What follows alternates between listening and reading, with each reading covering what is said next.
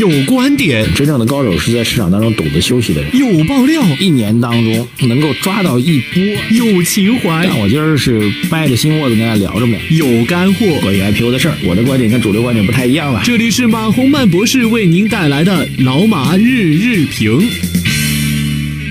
啊，各位老马日评的听众朋友们，大家周五好啊！二零一八年的三月二十三号，星期五。我们感谢理财魔方冠名老马日日评，下载理财魔方的 APP，专业资产配置，一键投资全球。昨天晚上到今天啊，这个消息倒是简单了啊。以前经常早上起来要看新闻找要点，今儿不用看啊，不仅不用看啊，昨天半夜这个还看到各种新的消息出来哈。哎呀，我这个给大家讲一下这时间，您就知道昨天晚上是一个无眠之夜啊，这个。在美国肯定是先宣布对中国进行相关的这个贸易贸易的一个关税上的一个处理了，五百亿啊五百亿元的这样一个贸易上的一个惩罚性关税啊。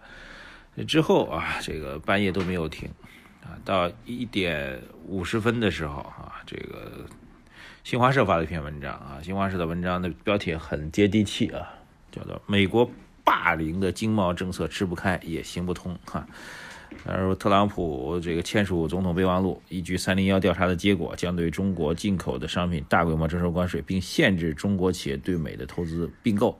特朗普政府基于错误前提，动用过时的保护主义措措施和手段，这种蛮横的做法，在国际上既吃不开也行不通啊！深更半夜，这个新华社记者啊，新华社的评论员吧，写了一篇评论文章啊。我们的这个驻美大使崔天凯也很厉害啊，他也做了相关的表述，他说：“我们一定会反击。”一定会报复，然后呢？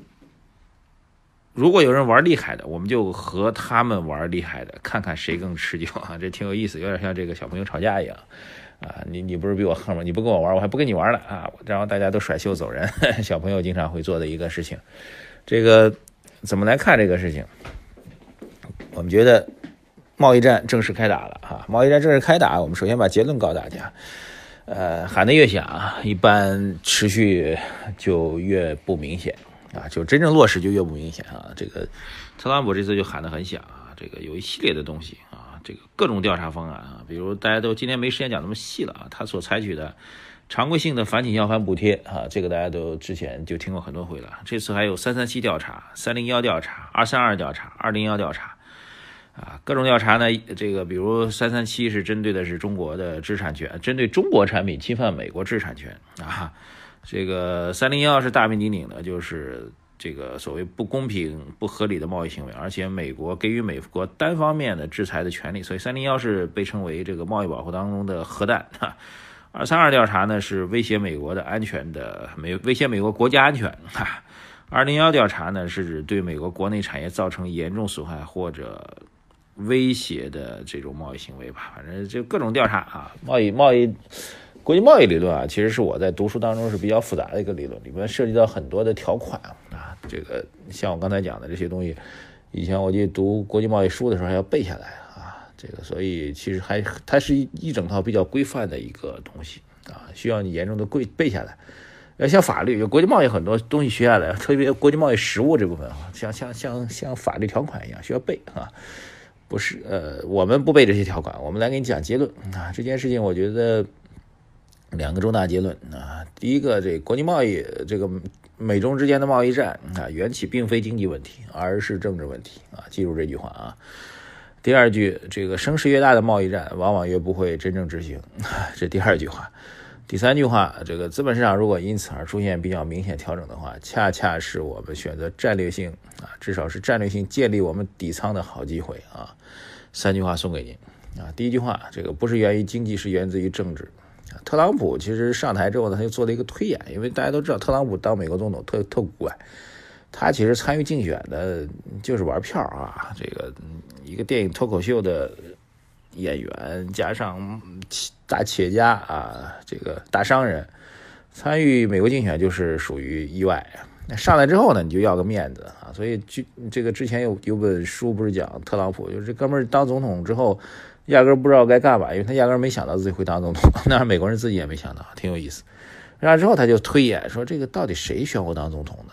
啊，因为我还想当嘛，那不能当了一届，第二届还得要努力啊。你没有第一届当完之后，哪怕你，对吧？你中国要努力嘛。第二届你知道当不上也要努力嘛。所以他就开想，二零二零年我怎么去当选美国总统？想来想去，一看，哎，支持他的主要的地区来自于这个跟美国制造业相关的地区啊。我们在学术上称之为美国的铁锈地区，就制造业为主啊。然后制造业不止制造业为主啊，那些地方的这个制造业就是首先是铁啦。啊，形象一点就是铁了，对吗？铁都生锈的地区啊，所以这些地区怎么去要继续获得这部分选民的支持的话，那最好的方法就是在制造业去搞贸易战嘛。所以之前对他的西方盟友的这个 钢铁和铝的贸易战，包括对中国打打贸易战，都是政治问题而不是经济问题啊。由此导致的，其实他并不是说真的要你死我活的在经济方面掰开，中美之间的经贸关系根本就掰不开啊。这个。您自己看一看，这个中国人每天喝多少可口可乐啊？美国用多少 China Made in China 的东西？所以根本就分不开啊！这是第一点。第二点，这个国际关系上一般这样，就措辞强硬，就是这种时候啊，就往往大家要在贸易战刚刚开打的时候，一定要保持自己坚决的这个这个这个这个态度啊！包括昨天半夜，为什么我刚才念那新华社的评论？包括我们大师讲那话，像不像这小朋友打架？你给我玩横了，我比你还横。你不要命，我我我更不要命。什么意思呢？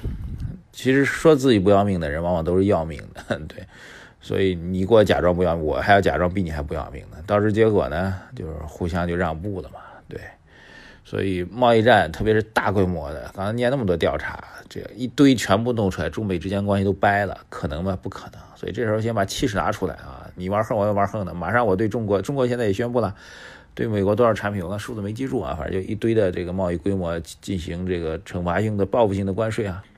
所以最终结果就是大家声势越大，越做不起来，因为你按照你这声势真的双方掰了的话，那中美经济、全球经济都都都受影响。大家不傻，一起凑头过也比这个动刀动枪要强得多啊。所以贸易战声势越大，最终结果根本就打不起来。啊，规模喊得越响，越打不起来。这是我们给您的第二个结论。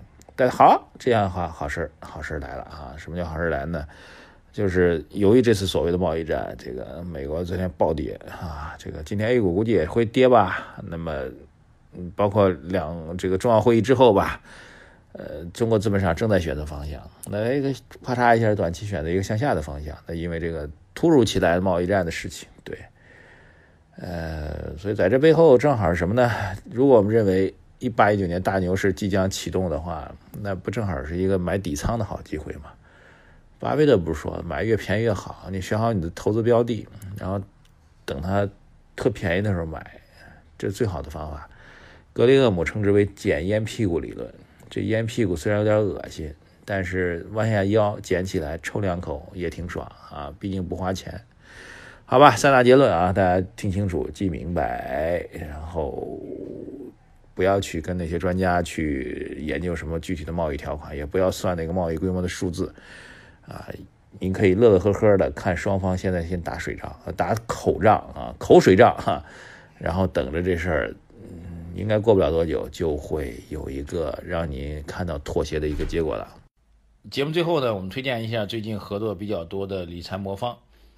理财魔方是一个非常有价值的投资渠道和平台啊，它依据的是获得诺奖的资产配置的模型，根据中国市场做的相关的优化，每笔投资在基金公司的官网都可以去查询，预期的年化收益率会达到百分之十六，大家可以去关注下载理财魔方的 APP，对你的投资做一个补充，好吧？